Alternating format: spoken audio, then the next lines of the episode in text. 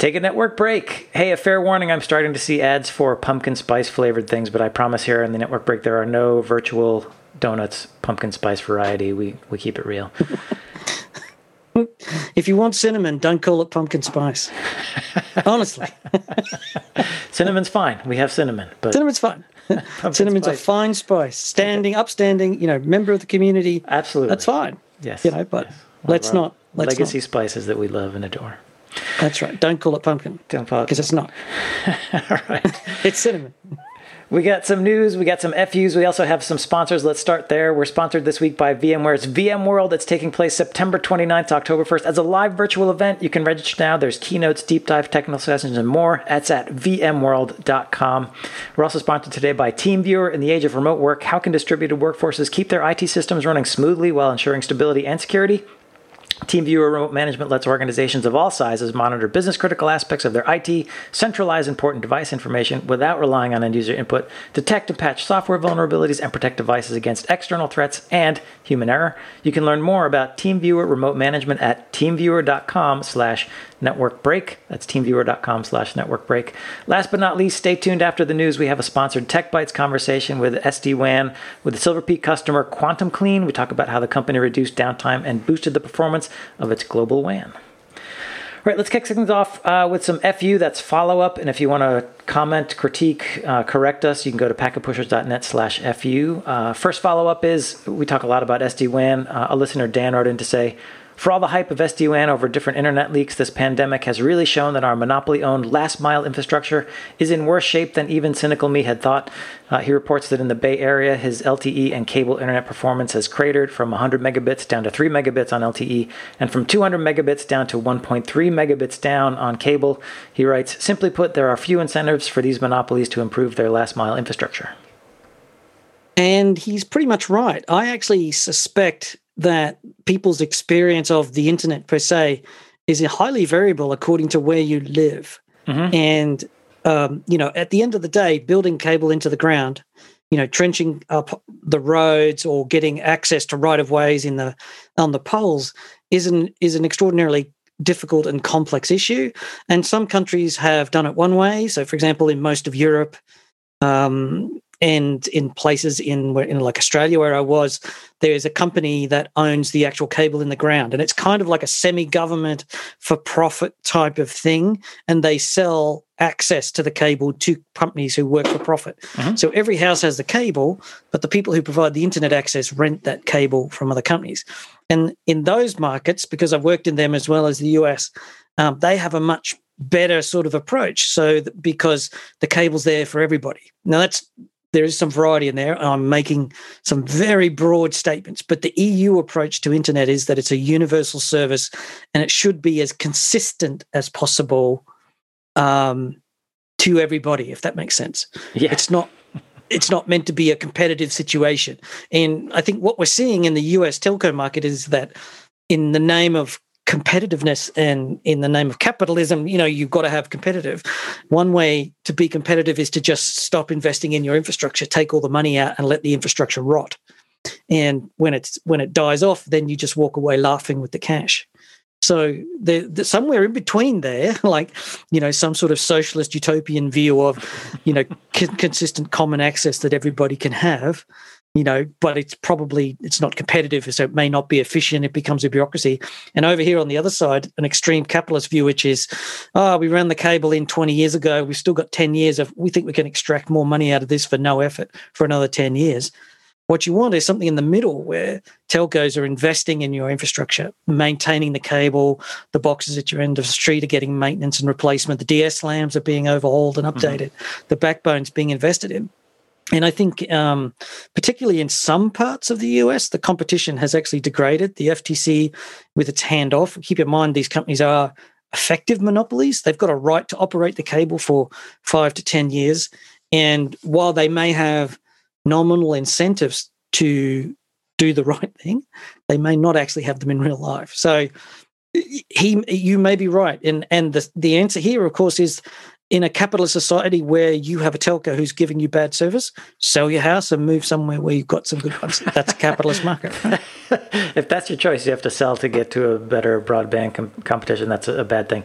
Yeah, I agree. It's hard to argue with the state. Uh, last mile competition in the U.S. stinks. Mm-hmm we reported uh, recently, maybe not that recently, but about you know Google trying to build out uh, a wireless service to compete for that last mile business and being blocked by AT and T, you know, running into red tape and trying to uh, because AT and T wouldn't give them access to their telephone poles, like that kind of thing. Mm. Um, yeah, it's not good for competition, and, and, frankly, it's not capitalist by having you know one or two companies own that last mile infrastructure and then do whatever they want with it. So yeah, it stinks for us. I remember my family took a mm. vacation to Europe recently, and, well before the pandemic anyway, and we saw an mm. ad on a truck for like. Uh, 50 megabits per second for 10 euros a month and my son looked at me and he's like how much is 10 euros and i'm like it's about 15 bucks and he's like what?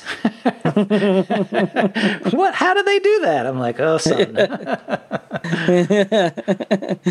um, it, it is an interesting situation in that sense. So that uh, you know, here in the UK, I pay twenty pounds a month, or roughly thirty, maybe thirty-five dollars a month for unlimited data, unlimited calls, and I mm-hmm. mean unlimited. I mean stream Netflix twenty-four hours a day, unlimited if that's your that floats your boat. Um, and uh, you know, whereas I know that in the US, hundred dollars a month would get you four or five gigs of data, sort of thing. So you know, I think there's a room, and I don't want to be. I want to be balanced about these sorts of statements. I believe generally that anybody who builds the infrastructure, because you can't just go and buy your service from somebody else, there's value in shared infrastructure.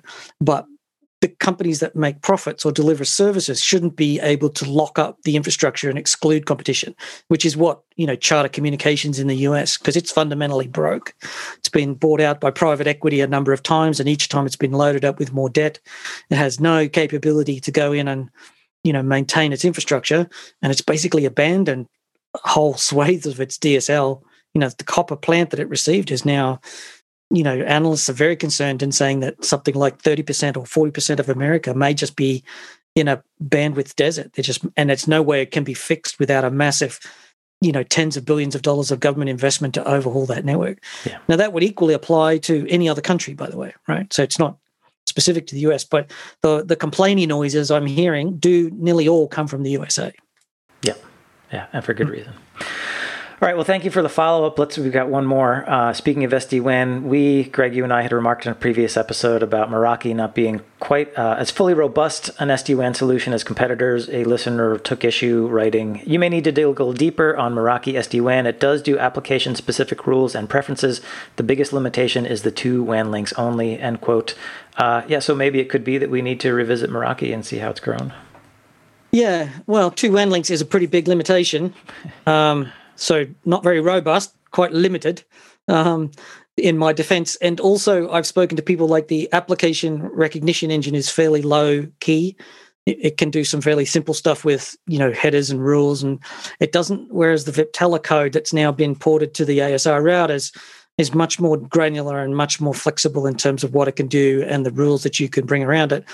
And there's also some advances in terms of how you can build your mesh and how you can scale out. My understanding is the Meraki SD WAN is good for a couple of hundred sites, but I'm not sure that I've heard of people doing 4,000 sites or something like that. So have, uh, my understanding is the Cisco Viptela SD WAN scales up to a lot higher and has a lot more flexibility. So, you know, yes, I, I agree. The, the Meraki SD WAN solution, by the way, from what I hear, is suitable for probably 70% of networks out there. There's no reason to go and buy big on the Viptela SD-WAN. If you've got a 50 node branch network, your Meraki is probably going to be just fine, um, unless you've got some specific needs. And in which case, my advice to you is use Viptela for that, just those pieces where there's specific needs, and run two SD-WANs. Don't try and run one. No. Reduce your pain. Yeah, the Viptela code has a bit of a bad reputation um, the transition from where it was when it was acquired to where it is now has been pretty bumpy, I've heard. And uh, so maybe you might want to hold off a little bit longer while Cisco um, gets that product, uh, you know, finished and buffed up and ready for general general release. Not to mention that you have approximately 10,000 other choices in SD WAN, so uh, mm. you hmm. don't have to limit yourself to Cisco either. Yeah, yeah. Yeah. I don't, well, what I'm saying is, I think people say Meraki is very useful and how great it is. So yes, I recognize that, uh, but they always say, "Oh, but there's things it can't do. There's so many limitations. I can only have VLANs this way. I can't do, you know, I can't do this. I can't do this. I can't do this." So yeah, it's not so much about the SD WAN functions of Meraki. It's also to talk about the, you know, the number of SSIDs you might get in a branch, or the capabilities you can do with the wireless, or what you can do with the Ethernet switch ports in a Meraki, and, and so on. Sure, and that's frankly also Meraki's business model. It was designed to be easy to set up, easy to deploy, easy to operate, which means fewer nerd knobs, and that you know that's their business model. Also, less for customers to do wrong. So less for customers to that's fail the at. way to look at it. Yes. Yeah, don't fiddle with the nerd knobs. Just get in, get the solution down. Basic networking is all. I'm a big fan of Meraki, by the way. Um, you know, it's a simple product the pricing's a little bit out of whack for what you get. I think, you know, having the Cisco brand name behind it is a bit like buying, you know, a Ralph Lauren shirt. Is there any difference between a Ralph Lauren polo and the one you buy from, you know? yeah, some. How much? You know, is it worth, you know, paying 20 times for? Mm, I don't know. Who knows? Yeah, individual decision. Well, thanks everyone for the feedback. Uh, if you have questions, comments, corrections, we're, we're, we love to get them. That you can find that at packetpushers.net slash fu, and the fu is for follow up. All right, let's do some actual news. First, Cisco is acquiring privately held BabbleLabs for its noise filtering technology. According to Cisco, BabbleLabs can filter out background noise on conference and video calls in real time, so things like a dog barking or lawnmowers or um, you know leaf blowers going off in the background. Yeah, this is a, a market category we've seen um, a rather a lot of lately. I don't know if you've been noticing. There's a number of startups in this space, and we've been told to, you know, listen out for these. And they've um, some of them have wanted to advertise on the podcast actually, and we've kind of gone, what? Which is interesting. um, we have, you know, more or less attempted to ignore most of this because I've looked at these products and indeed I've trialed them out because a lot of them once you've got a, a piece of software that does audio processing and you've developed some algorithms that are good at audio processing and reducing noise and reducing echo and bad room noise and all that sort of stuff, you can equally apply it to a video conferencing as you can to podcast production as you can to voice calls, if you like. You know, you could be using it on a Zoom call. You could be just as well using it on a Skype call or you know or a voice service, right? Mhm. And so these products always looked like a feature, not a product to me. Mhm. And I always just thought it's only a matter of time until they get bought by Zoom or WebEx or Skype, really. Right. And this Cisco's moving early here. Um, I spoke to Cisco. I had a casual chat with some people from Cisco, and they basically said that the real acquisition behind this was not only the software, and which will be useful for them, obviously, to enfold into WebEx and uh, and some of the other products inside of Cisco. I imagine you'll see it come out in their unified comms as well. Um, but what they really wanted was the company. Apparently, it has 32 employees, 20 have PhDs, Hmm. software architecture. In Uh, we talked they- before about Cisco's. uh, so- Yeah, Yeah. And, and BabbleLabs makes a big deal on its website about uh, building neural nets uh, to do its analysis of uh, audio. So I'm sure that raised Cisco's antenna. Yeah, I think there's, you know, like all acquisitions, it's not normally just one thing. I think getting a hold of 32 people with artificial intelligence expertise, of which 20 of them have got PhDs in AI. Mm-hmm. Now, those people alone earn in the market the, the the sort of ask for buying a PhD with artificial intelligence experience of more than 10 years. They earn salaries of between two and five million apiece. Mm-hmm. Right. So to get 20 of them in a single single lump is actually incredibly success you know is a good they probably got basically got a, a golden handshake to sign on with cisco and they'll have be locked in you know have golden handcuffs for a while. So i think it's much more about cisco trying to find a team of artificial intelligence experts that it can do other stuff with inside of the organization to bolster its software development efforts. I don't think the audio thing's all that important although it's going to be useful.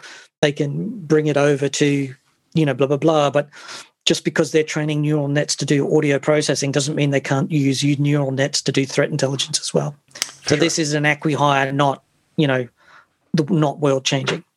Yeah, I agree. It's not world changing. Uh, Cisco says it's going to integrate BabbleLabs first into WebEx meetings, which makes sense, and then over time, its entire collaboration por- uh, portfolio. Looking on the website, the company BabbleLabs has other focus areas, including things like uh, improving voice interfaces on smart devices, voice based authentication, searchability, sentiment analysis. So, as you said, uh, even within the audio realm, there are other potential products or enhancements that Cisco can fold into other parts of its business using this technology, aside from scooping up a whole bunch of AI PhDs. Yeah, it's kind of like you know you get get a free product as well. You know, I got twenty PhDs, but I got you know artificial intelligence and neural net programming, and I get a I get a product as well. That's kind of a bonus, really. Not the Babel part actually doesn't doesn't significantly matter. Yeah. Cisco's already got the audio processing features inside of its WebEx appliances I'm not a huge fan of the WebEx proprietary hardware. Why would people have got this weird fetish that having a separate web conferencing thing it, it must be better? Uh, but just use your computer. You know?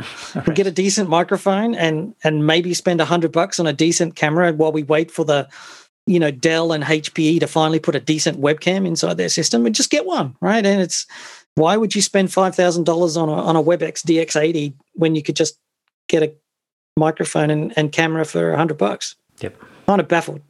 Um, but you know, people have fetishes about having a special box and how important it makes them feel. And you know, I saw that during Cisco Live, they were using the WebEx DX80s to uh, make the presentations, and the audio was consistently awful.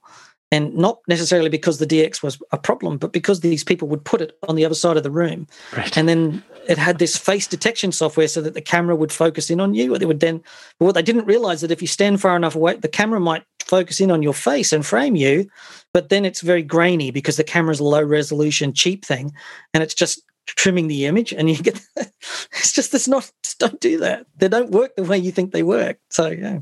Right. And a good microphone goes a long way. Yeah. And I mean, if you think that having a video conferencing room is a really good idea. Just remember that it was only five years ago when Cisco was doing, remember those mega room conferencing systems? Oh, yes. They spent $2.5 billion buying a company to get this super high def, and people were spending millions of dollars to convert an office block and put in custom wall colorings and desks and, mm-hmm. you know, these wall. What were they like? You know, two meter wide video screens. So it was like a massive in room experience and all that sort of stuff. How did that work out? Not so good.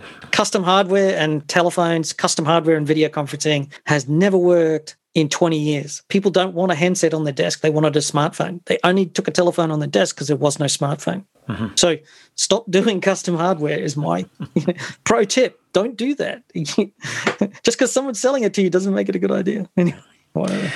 All right, uh, one more Cisco story. Um, apparently an ex Cisco employee has pleaded guilty in a court in Northern California uh, regarding some malicious activity that he uh, destroyed some files and software in Cisco's AWS cloud after he had left the company.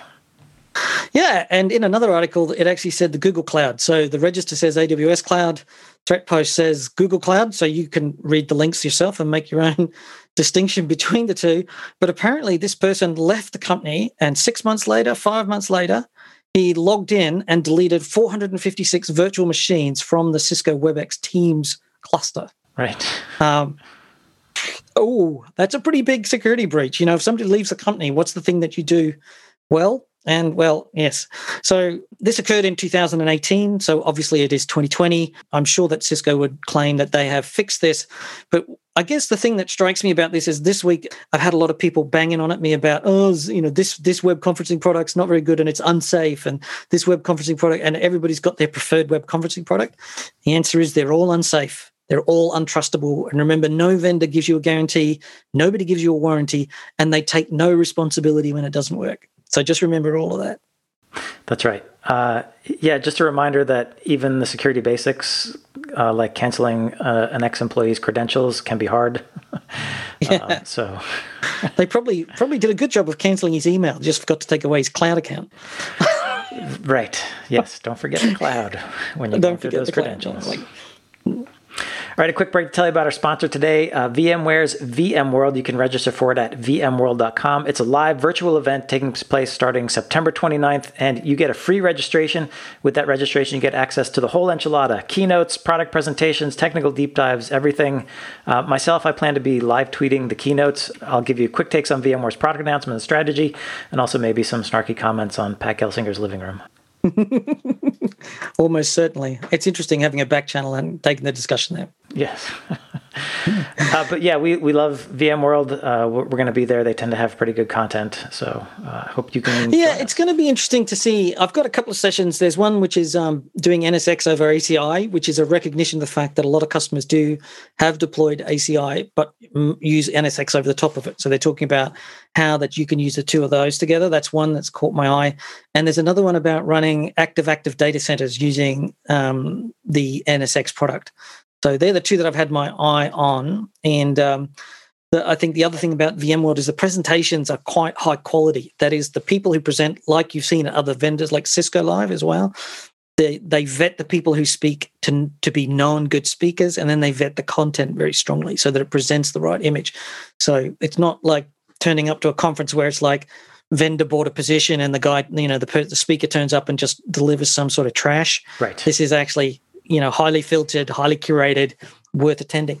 And it's in three time zones, by the way.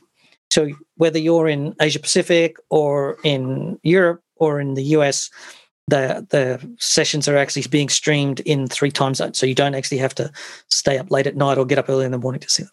All right. Yeah, you can register at vmworld.com and it's open now. Uh, back to the news. The IETF had to reforecast its 2020 budget due to the pandemic. Uh, that reforecasting includes a decrease of almost 2.5 million in meeting revenue. Yeah, so it's kind of interesting. It struck me this week uh, that how is the IETF handling its the change here because it usually holds the meetings in person. And it struck me that the meetings are actually a major revenue source for them. So I wandered off to their website, and sure enough, they've been restating their budget uh, the the meetings are now not working, and that means that they've lost four million dollars worth of revenue um, because those meetings are no longer happening. And those conferences that they used to hold um, do subsidize the main operations of the IETF generally. So the meetings were actually being held, and the people coming along and eating hotel food and you know wandering in and out of conference rooms actually funded the operations of the IETF. Uh-huh. And just to give you a, sc- a, size of that, the scope of that, the meeting revenue in 2019 was $4 million. Um, and they have another $5 million in non meeting revenue for a range of things. In 2020, that revenue budget will now go to 1.3 million, and there'll be some increases in revenue to 5.4 million.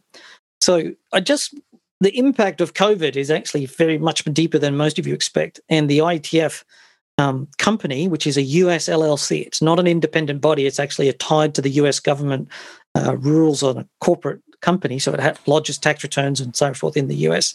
And it is actually a company. It pays no dividends. Doesn't do it for profit like the IEEE does, for example. So the IEEE actually, um, its groups actually make a profit, which that gets folded into the IEEE.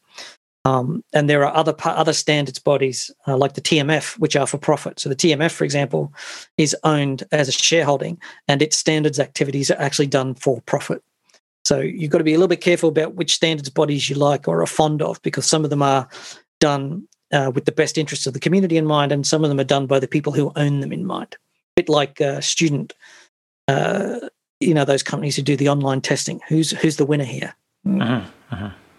Hmm. Well, links in the so there's no real story. I just wanted to highlight that the IGF is being impacted by COVID in ways you might not think. Right, uh, and we do have a link to that um, reforecast if you want to check it out for yourself. Mm. Uh, Facebook is warning advertisers that a forthcoming update to Apple's iOS software will make it harder to track users and serve up targeted ads using Facebook's Audience Network program. The Apple update is going to require apps to ask users for permission to collect and share their data um, using Apple's device identifier. So, a big change here. Apple's beginning to tighten up the iOS and restrict uh, what people can do on the platform. And in every phone, there was previously a unique identifier, and the app could use that. And quite often, there was a good reason to do that. If you're in a game and you were trying to track, or if you had an app and you were trying to track how many unique devices were running this app, you would get the unique identifier and then calculate how many different unique identifiers there were. However, um, just to show that no good de- good deed goes unpunished, a number of advertisers have been using the unique identifier to link you with other data to actually track you as you move around the internet and to know a hell of a lot about you. And uh, in iOS 14, Apple is, you know, taking away that privilege because it's now realizing that customers, particularly uh, the customers of Apple, Apple has made a big deal about its privacy situation. Yep. And I think it's also hearing that uh, its customers loudly that privacy is a big deal for them. People want to buy Apple products and phones, particularly because of this privacy thing. So they're going to, you know, sorry, Facebook, bit of bad luck. Well, you know, I'm actually curious about this. I think it depends. For one, it's opt in, it's not forbidding outright the use of it. So uh, you have to ask a user for permission, but you can still do it if the user gives you permission. And it depends on how Apple, I think, words this opt in message. If it's dry and technical, I think a large number of people will just click through because we've seen mm-hmm. in general, most users don't really care about privacy. They're willing to trade privacy for access or free or whatever. Um, mm. However, Facebook is warning advertisers that this may be a problem for them. In fact, it's gone as far as to say, quote, Apple's update may render Audience Network so ineffective on iOS 14 that it may not make sense to offer it on iOS 14. We expect less impact to our own advertising business, meaning mm. Audience Network is going to stink, but Facebook will be fine. So this is to do with um, if you're an app on an iOS phone that uses Facebook advertising to push ads in front of people, that that advertising will now be less effective and generate less revenue for the company that's doing the ads. Yes. Generally, they're pretty rubbish ads that do that sort of stuff. Like if you're taking ads from Facebook, they're pretty rubbish ads. But here's the thing the whole point of this is that this lets Facebook pretend that it's not them doing the tracking because the data collection is done by a third party. Right. And then the data that the third party collects then sends it to Facebook but Facebook can go up and stand up in front of Congress, which is the currently the only body that, um, because it's a company, it reports to the US government, um, and says, "Oh, but we didn't collect the data; our partners did." Do you know what I mean? Like, there's a fairly a fairly solid game of sophistry going on here that sort of says, "Well, yeah." So no, it's and, and I mean, Apple, let's face it too. The Apple isn't entirely free of guilt here. It does also use this data itself to optimize its own app. So particularly things like Apple News, Apple Music, so, you know, Apple TV uses exactly the same principles to track what you're doing and to, in theory, to offer you a better service. Right. But, you know, I would say that, yeah, okay, it's all shades of gray. On, on the left hand side, at about 10% black is Apple, which is 90% white. But over here in the 90% dark is Facebook.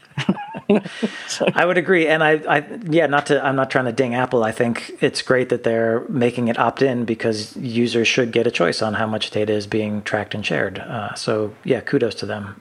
Hmm. I have no problem with that. Yeah, I think Apple's doing a bona fide attempt here to fix what is a fairly egregious brew, you know, yeah. use of their platform. Yeah. And people are literally just stealing as much data as possible, and Facebook uses it to target ads well, Facebook's getting all the benefit here. What's you know right. somebody else collected the data, but Facebook is still delivering ads that yes. other people did with creepy data. So. Yes, yeah, I'm shedding no tears for Facebook on this one. No, none at all. All right, one more quick break to tell you about today's other sponsor, TeamViewer. Don't let your IT vulnerabilities go unknown. With TeamViewer Remote Management, your IT department can stay one step ahead of infrastructure issues. That includes centralized device monitoring, asset management, proactive patch management, network monitoring, and endpoint protection with Windows and Mac OS support, not to mention GDPR compliant data backup and storage. Plus, you get visibility into important aspects of your IT, such as disk space, disk health, CPU and memory usage, system updates, firewalls, event logs, and much more. TeamViewer is offering Network Break listeners a chance to try remote management free for 14 days. Head on over to teamviewer.com slash networkbreak to get started with IT free of interruptions. teamviewer.com slash networkbreak. All right, some financial news before we wrap. First, HPE reported its Q3 financials, revenues of 6.8 billion, down 6% from last year, but up 13% from the previous quarter, and an operating profit of 12 million. HP's had a mixed uh, couple of couple of years. Its uh, share price has been on a fairly general downward trend. And remember, of course, that it uh, sent away its uh, Micro Focus business, sold it off into a separate company, all of its legacy businesses around the legacy Unix and everything. And a lot of its actual financial value is still um, determined by the Micro Focus company because it still owns a lot of shares in that business and can, will continue to do so. This this um, particular set of financial results was quite hopeful in that HPE had um, looks like it's finally turning the corner, generating um, revenue that is lower Uh, so total revenue is down from 6.8 billion, down 6% with revenues of 6.8 billion, but up 13% from the previous quarter and actually a nominal profit, like $12 million, is pretty nominal. But yeah. the analysts have responded fairly positive and said this looks like to be a turnaround. Share price is still at 10 bucks. It was trading at 15 bucks before the pandemic and it's holding at 10. Um, so not bad news for HP for which is probably for the first time for a long time that it hasn't been a pretty grim story of shrinking, shrinking, shrinking, problems, problems, problems, and now starting to turn the corner, which is great news, I think. Yeah, so the bulk of its revenue, 3.4 billion, came from compute, which was flat for this quarter. Uh, storage down 10%, and intelligent edge, which is I think the Aruba business unit, was also down 12%. Um, revenue from uh, the one revenue, uh, the one business unit that was up was um, high performance computer mission critical systems that got a 3% bump year over year. Uh, I sort of wonder how HPE is going to look in the next couple of following quarters, given that back to school is ramping up and there's uh, a big push for laptops because of so much remote learning. Maybe that will help them going forward. Yeah, well, that's HP, not HPE. Right, you're right. Sorry. So that yeah, consumer business HP. is all over at HPE, um, at HP, and they're the people making laptops and laser printers and you know inkjets and all that sort of stuff. HP is purely the servers, right, servers and the data center and the enterprise parts of the business unit. Yeah. Oh, never mind then. Hmm. Uh, moving on, VMware reported its Q2 financial results for the fiscal year of 2021, brought in revenues of 2.88 billion, which is up 9% year over year, and a net income of 447 million. Uh, you might not be very surprised that VMware made loads of money and clearly, all of you out there listening to this have been giving them piles and piles of money because that's what they're doing. And they made so much money that it actually got um, get Dell got an upgrade on its stock because Dell owns most of the result. Just in case you didn't know that, and uh, Pat Gelsinger came the closest I've ever seen him come to a gloat. In light of these uncertain times, I'm pleased with VMware's solid execution and financial performance in Q2 driven by our strength in subscription and SaaS product offerings. So people are obviously switching over to the subscription licensing. Um, I don't hear people complaining too much about VMware's licensing program like I do about Cisco's, uh-huh. particularly. Uh-huh. Um, I know that VMware's licensing is fairly egregious financially, but people don't complain about its complexity. And I, if you've got a feedback on that and whether it's actually problematic or not, I'd appreciate hearing with hearing from you. Uh, like we said at the top of the show, packetpushers.net slash FU, so you could send us some follow up. Yeah, the company was uh, touting its the growth of subscription and SaaS revenue. Uh, combined subscription and SaaS revenue was 631 million for the quarter, a 44% year-over-year growth, and it's now accounting for just over a fifth of the company's total revenues for that quarter. So that's yeah, companies love SaaS and subscription revenue, so that's a nice win for them.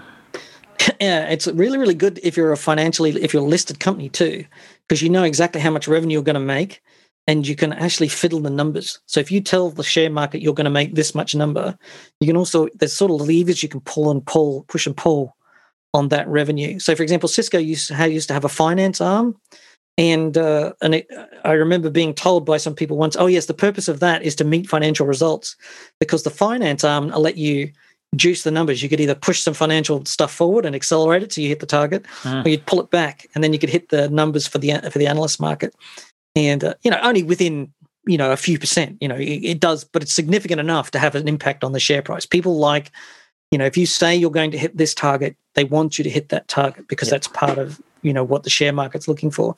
So having a business unit where you can sort of juice the numbers a little bit, you can pull the lever and say, need a little bit extra. Okay, well we'll just draw it out there, you know. so subscription licensing, you can certainly do that as well to some extent. You can sort of, oh, it's the end of the month, but we're over target. Oh, well, we'll just hold up the invoices for a few days, or you know something like that. Right. We'll right. send all the accounting people home. You know? never, never seen that. Uh, you know, not that I've ever seen that done or anything. All right, one more uh, result before we wrap. It's Nutanix. They announced their Q4 and full year 2020 results. For the quarter, the company had revenues of 328 million, up 9% year over year, and a net loss of 185 million. Uh, for the full year, revenues of 1.3 billion and a net loss of 873 million. Yeah, a couple of unique things about this was um, apparently Nutanix is shifting its guidance away from annual contract value billings to total contract value billings um, which reflects the subscription based uh, shift. So they're moving to subscription licensing, like everybody else, perhaps. And uh, and this shift is making the market very happy because they look more cloudy. Everybody likes subscription revenue. I'm a, I think it's horrible. Um, I think it's bad for customers overall because they end up paying more for the same product that they bought at a fixed pricing. It just gives the vendors a chance to jack up prices, usually somewhere between 30 to 70% is what um, we've seen when you do an ROI. But customers like the cash flow nature of some of these models, or at least a significant enough of them are buying into these sorts of things. Um, but it's also interesting that the founder and CEO, Dheeraj Pandey, is leaving the company. Yep. This is a bit of a surprise, I think, to some people, but the market seems to think it's a good idea. Does that mean that they don't like him? I'm not sure. like they've had a pretty up and down sort of couple of years. They've struggled. They've got a, a pile of debt. They're still not profit making. Um, they're all based on that they'll make revenue in the future. And but on the same time, Bain Capital has just announced that they will add a $750 million convertible notes investment, which is a pretty fancy uh, financial vehicle to get $750 million more money into the company. Yeah. So Nutanix is not on solid financial ground compared to, say, VMware or Cisco or HP. It's still a highly leveraged um, business that's absolutely driven by a sales oriented culture. It's standing on losses, big losses, and it's a pretty nervous sort of a game. My assumption is, and this is my entire assumption, uh, as a CEO and co-founder, um, you know, they did a great job. He did a great job of bringing Nutanix to market, splashing it out, got a lot of attention, mm. sort of helped create the whole HCI category. Uh, and now they're like, we need a steadier hand uh, for to get this onto f- stable financial ground because it hasn't made a profit yet. And yeah, I think that's right. Seventy-three million year-over-year losses is not a sustainable track that's reasonable speculation. Um, the CEO of the company has uh, it has been a fairly um, outspoken person and been very aggressive in the market. Uh, he's been willing to take on people in public and also behind closed doors and be very uh, use very strong language to people that criticize his company. And I would think that if Bain Capital is dropping in seven, doing a seven hundred fifty million dollars finance raise for them, it might be time for them to say we actually need a grown up in charge instead of a you know, an aggressive builder with an ego the size of a, you know, with an right. oversized ego. Right. Yeah. It might be time to get some some stability into the company and start focusing on making a profit. So that means if you're a Nutanix customer, you'll probably end up paying more and getting less because that's how you make profits. what a wonderful outlook. that's how it works. You that's capitalism. For, you could work for Bain yep. Consulting, I think. That's a uh, yeah. Well, the, the secret to capitalism is to give the minimum amount for the maximum price. Sure. So who wins in that? You know.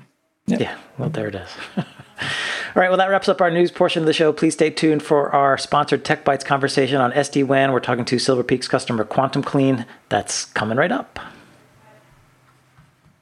Welcome to Tech Bytes, the world's fastest IT podcast. Today's topic is SD WAN, and we're discussing a real world Silver Peak Edge Connect deployment with our guest, James McCall. Uh, James is a network engineer at UCT, and UCT is leader in sub 10 nanometer validated ultra high purity services for the semiconductor wafer fabrication industry. James, welcome to the podcast. That's a mouthful. We've got a techie audience that's curious about semiconductor manufacturing. So, can you spend just a few seconds on what UCT does? Yeah, for sure. Um, so, there's kind of two components to UCT and how they operate. You know, they do a lot of different manufacturing for the semiconductor industry, um, you know, displays and components and things like that. And then there is the uh, ultra cleaning side of UCT, hmm. which is, uh, you know, cleaning, repairing coatings, and also uh, testing for particles, you know, on the machines that make semiconductors. So, so your company is about nanometer nanometer scale cleanliness. So yes, correct. Just dust, um, cleaning compound. So if I get a, a, wafer arriving in my fab, I don't just have it, you know, wipe it down with a cloth clean. This has to be nano, like down at the nanometer scale clean. Oh yeah, yeah, for sure. Yeah. So it, it it's it's definitely um, very microscopic. There's there's a lot of process involved and a lot of chemistry and a lot of uh, you know different. I guess we can call them recipes that we use mm-hmm. in order to get something back to brand new shape so that we can ship it back to the manufacturer that can continue using the same part and components to manufacture wafer. Yeah, that's the microscopic level. Let's pull it back to the macroscopic for the rest of the conversation. Uh, so I guess you've got 21 of these uh, cleaning and recoding sites in eight countries, right? Yeah, for sure. There's 21 sites that um, are cleaning, coding, and then also testing. Um, and that's just again, that's just the uh, cleaning side of the company, there's, a, I believe, an additional 13 sites that are the manufacturing side. Okay, so that means WAN is essential here. So, what kind of role is the WAN playing in the company's business? Yeah, for us, it's uh, it, it, connects all our sites to a uh, kind of a centralized application that we use, and uh, you know, a custom-made in-house application that uh, is kind of part of the process of cleaning for all the equipment. For, I mean, obviously, for the WAN, since it's a centralized location, the applications run out of our data center. You know, all our sites have to make connection to that data center all the time because we're a 24-hour company so that's the traditional manufacturing problem, which is in you know in 2020 most manufacturing companies run 24 hours a day, and the concept of downtime happens once every five years when you switch the plant off to replace it with something else, sort of thing. Right. Yep. So, what drove you to investigate SD WAN then, if you if the WAN is so critical to the organization? Since 2000, we've been operating on uh, MPLS connection, just a single MPLS connection, and in a lot of our overseas sites, that was a um, you know, an eight, eight meg connection, mm. um, pretty pr- pretty slow. And what kind of drove us to it is I, I want to say it was 2013 or 14, maybe a little bit later. There was a significant undersea cable cut um, that that happened, and it cut off uh, an entire country, um, mm. and we lost one of our sites for two days. And any sort of downtime can cost us uh, thousands of dollars in, in revenue. So, hmm. you know, we we need to make sure that uh, that didn't happen. That's kind of what kind of kicked off. Of what can we do. so it was really the order- reliability aspect. You wanted to get away from the one MPLS and get into a redundancy, but I'm guessing that the country that you were in only had limited choices for dedicated WAN services. Um, yes, I, I mean, it, all all the countries seem to have you know at least two providers, so that that was a good thing. You know, being here in the U.S., we've got lots of uh, lots of options in different locations. Hmm. Uh, but Taiwan was the one that got hit. Oh, okay. Right. And I would guess that if you've got a single MPLS link, then everything's backhauling to a central data center. It was, yeah. So even for our uh, internet, so even for our internet, all our overseas countries were coming back to the U.S. for for their internet. Oh, it's wow. just okay. you know we were we were growing a lot. We were either acquiring companies or opening up new shops. Uh, so we were just expanding at such a rate that our, our WAN cannot take that kind of expansion anymore. So that's one of the parts of SD WAN we don't normally talk about is that moving from uh, moving away from routers, which are hard to replace, relatively hard to replace, mm. to SD WAN appliances, it's a lot easier to just change things around, isn't it, compared to the old ways? Oh, it was for sure. Yeah, it was a lot easier to to do something like that. Yeah. Yeah, like you know, replacing a router was a big deal. You know, there yeah. was no guarantee that router would be compatible with the E1 circuits and the routing, and you know, everything was codependent and integrated. But SD WAN kind of just a whole lot simpler to make changes, like change the device. Uh, uh, what about changing the devices from smaller to bigger as your factories grow? Is that easy too? You know, if we're talking about an SD WAN device, then yeah, for sure, it's it's a lot easier to scale that up a little bit. And yeah. most of the time, you you'd have to really increase size of your company in order to require scaling up that particular device. Yeah, no, uh, the, the, way I was thinking about it is that, you know, you have the cloud software, which is doing the controller, but it's mm-hmm. also doing the zero touch provisioning. And there's two sides to zero touch provisioning. That is, you just go out on site, plug the box in, connects to the internet, dials home, and starts configuring itself according to the setup that you've done in mm-hmm. advance, right? Mm-hmm. But the other side is if you actually need to replace it, uh, whether it's failed or whether you want to scale it up with a bigger unit because you're moving from, you know, 100 meg to gig to 10 gig, whatever it might be, you can just, again, just go out there, zero touch deployment still does that again. You can replace them really simply. Oh yeah, for sure. That that made it a lot easier. We've we've we've done it a few times where, you know, we actually thought there was something wrong with the device, and so we just swapped it out, and we're still experiencing the same issue. So we, I mean, it was a matter of two minutes to swap the device out and reconfigure it. Um, you know, because again, the zero touch was helped out so much, and you know, wound up not being you know the appliance, but you know, at least it was easy to find that out. Uh-huh. So if you went from eight meg dedicated circuits like a dedicated MPLS or, or uh, circuit, you know, circuit emulation type stuff or whatever mm-hmm. it was, to internet, has what have you gone from eight to what hundreds?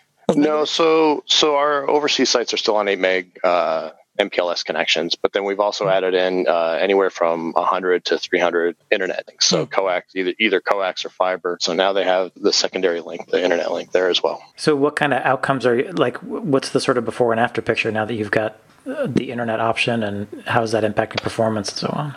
I mean, in so many different locations or in so many different ways that that's impacted our, our, our production where, you know, number one, we've got the redundancy. We've got uh, another provider. We have another uh, egress point into the building. You know, so so we're running down fiber through one provider and we're running down coax through another mm. provider. Um, so just the redundancy right there, and then also, you know, Silver Peak allows us to offload local SaaS traffic. So if we want to send O365 traffic or Teams, mm. Skype, you know, anything that we want to just offload there locally and not backhaul to our data center, it's very simple configuration to just offload that locally to the internet. And before that, you would have to backhaul that traffic from, say, Taiwan or Asia to the U.S. Yes. Yeah, yeah, for sure. Yes. Our Taiwan, Singapore, Israel, those were all coming back to the U.S. And and we started to, um, you know, play around with deploying a few more firewalls. So we kind of put some firewalls globally to, uh, you know, help offload that traffic from our data mm. center, which you know mm. helped significantly. But then just beyond that, the, the Silver Peaks added even even better connectivity for our sites. So, do you think you'll keep those MPLS circuits going forward, or are you going to consider just using internet, or as I call it, public WAN? I've, I've been thinking about that. So there is one site that we do have two public WANs or two internet hmm. links at, and they have actually told us that of, of our in-house application, it runs the best there. And we've even had you know, hmm. employees travel from the U.S. to that location and have said, I, I, can't believe how how great that application works there compared to any other site. Mm-hmm. And we've never had a ticket or a call regarding voice, video, anything coming from that site. So, truthfully, yes, I, I am considering getting rid of that MPLS and, and lowering that cost. I mean, the, the, you know, the difference is crazy. It's you know, yeah, yeah, it's it's thousands or tens of thousands at a time, especially for right. those international circuits. Right. Take right. a tip: don't just get one more, get two more, or right. three. Yeah, uh, no, for because sure. Because if you're if you're going to save that much money, don't give it back to the accounting department who'll just do some, you know, they'll do something silly with it, like give it to salespeople or whatever. Make sure you spend it up that's by four times good, as much bandwidth. yeah, that's very good. Um, you sort of hinted there, but the the quality of the end user experience must have gone through the roof. And I see you're using IP telephony. I can't imagine how bad IP telephony would have been on an eight meg MPLS it wasn't too bad and really not noticeable as as you would think. You know, mostly it was only for in-house calling, or if you know mm. the hmm. U.S. called Taiwan, we could at least route it over the MPLS prior to yeah, dumping out to a local PRI, mm-hmm. right? Mm. So, I mean, it, it, wasn't too bad, but it's it's definitely uh, it's definitely helped out with quality through any voice video application that we use. And are you noticing that just through your own metrics, or are you also seeing like a drop in the number of tickets coming in and or user complaints, that kind of thing? Oh, it's complaints. Yeah, a lot less complaints. yeah, a lot less calls in the middle of the night. A lot, a lot less complaints for, for any voice issues. Oh, so that's that's the uh, quality of life question. If I go home at five o'clock, do you, do does anybody notice? Right. And uh, the success factor there is if no, nobody notices. That's right. A, so that's a SD WAN approves that's that that style of business. Is that right? Yes, yes, for sure. so we know there's a lot of choices out there for SD WAN vendors. Uh, how many companies did you have on your shortlist when you were first making this decision? I think we had three or four, uh, you know, that we spoke with, and then two that we actually uh, did a POC with. Okay. Mm-hmm. And then what made you decide on Silver Peak? Okay, so initially we did not decide on Silver Peak. We went with Cisco and their iWAN product. Um, you know, just basically my familiar, familiarity over the name, and then you know also their name in the business. Uh, mm-hmm. Uh, so we went mm. with them, and and I mean, I don't yeah. know how long you want this answer to be, but uh... I think I think what we can say is that Cisco's first pass at SD WAN with with the iWAN technology suite is fairly uh, legendary, shall we say, yeah. as to just how difficult it was yeah. and how it, it just really was never going, never worked for anybody who who went forward with it. Unfortunately. Yeah, no, for sure. It was a two and a half year uh, deployment that you know. Oh, wow. So you imagine lasting two and a half years for only twenty one sites. Uh, it's just a ridiculous amount of time was spent in troubleshooting that that product, and mm. and ultimately we just pulled the plug. Yeah, and so you came back to Silver Peak, which you'd had during the POC, but you you that made sense because you'd evaluated it and then you'd return to them and then work the first time.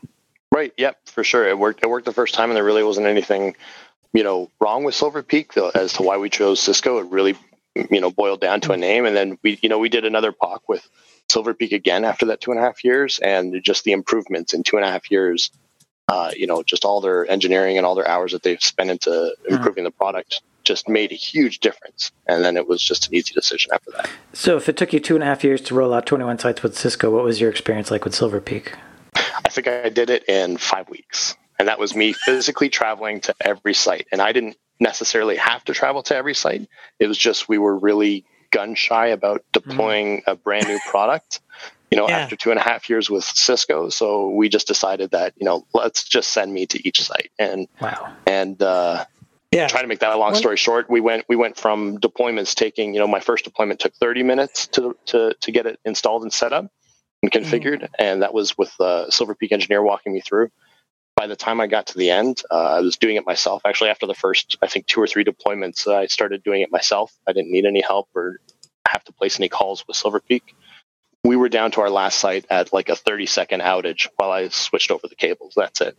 That's that's, I mean. that's a really good story. And compared to you know configuring getting IWAN configured and set up, it would have taken you each eighteen hours. Taken, eighteen hours yeah. was my first deployment. That was it took eighteen yeah. hours for my first deployment with Cisco. And that's even with all the proc and the test up and the setting yep. and setting up and working it all out and knowing yep. what you were going to do. It's still yeah. Yep. This is the, the absolute gap between and of course Cisco's realized this and that's why they moved from IWAN to something else. Right. But yeah. you know that is the SD WAN difference. I, I think that really really highlights and this is something I've said a lot, is that the gap between SD-WAN and what we did before is just so vast. You, the whole idea of routers and doing everything in a some you know artisanal command line, and to using an SD controller to do a lot of the heavy lifting for you of the simple work of the you know the the CLI just changes everything. Yep, yep, for sure. Uh, and speaking of routers, are you still running routers at each site alongside the SD WAN appliance? No, no. We, I mean, there's one location, but that's just because the uh, the termination is a E1, and, and we just uh, mm-hmm. we don't have an E1. You know, we don't have that into the Silver Peak yet. Um, okay. So yeah, we have to have a router terminate that line, and then. But we're moving over. Uh, currently, we've got a new link ordered where we'll be able to get that one router out, and then that's the last one. Okay, so that's 21 devices now out of your hands, things you don't have to worry about, manage, upgrade, etc. Yep. Uh, and what about things like WAN optimization? I know Silver Peak has like a, a sort of add-on package where you can also do WAN op uh, on top of the SD WAN. Yeah, definitely. So we run that too, and you know it helps greatly with our in-house application. We're getting up to 90 96 percent of the traffic not having to go over the WAN. Uh, you know, to transmit to the end user just because of the optimization. The Silver Peak stores that information locally and serves it up to the end user, and you know, so that's that's additional bandwidth that's just not not getting tied up with uh, you know the same picture being displayed on a website over and over and over again. You know, when there's a hundred employees using a web browser to access the application, that's all that information never has to go over the WAN and chew up our bandwidth again. Well, that's about all the time we have. But James, thank you for joining us. Uh, that was a really good conversation. And thanks to Silver Peak for being a sponsor. You can find this and many more fine, free technical podcasts along with our community blog. That's all at packetpushers.net. You can follow us on Twitter at packetpushers. Find us on LinkedIn, like us on Facebook, and rate us on Apple Podcasts. And last but not least, remember that too much networking would never be enough.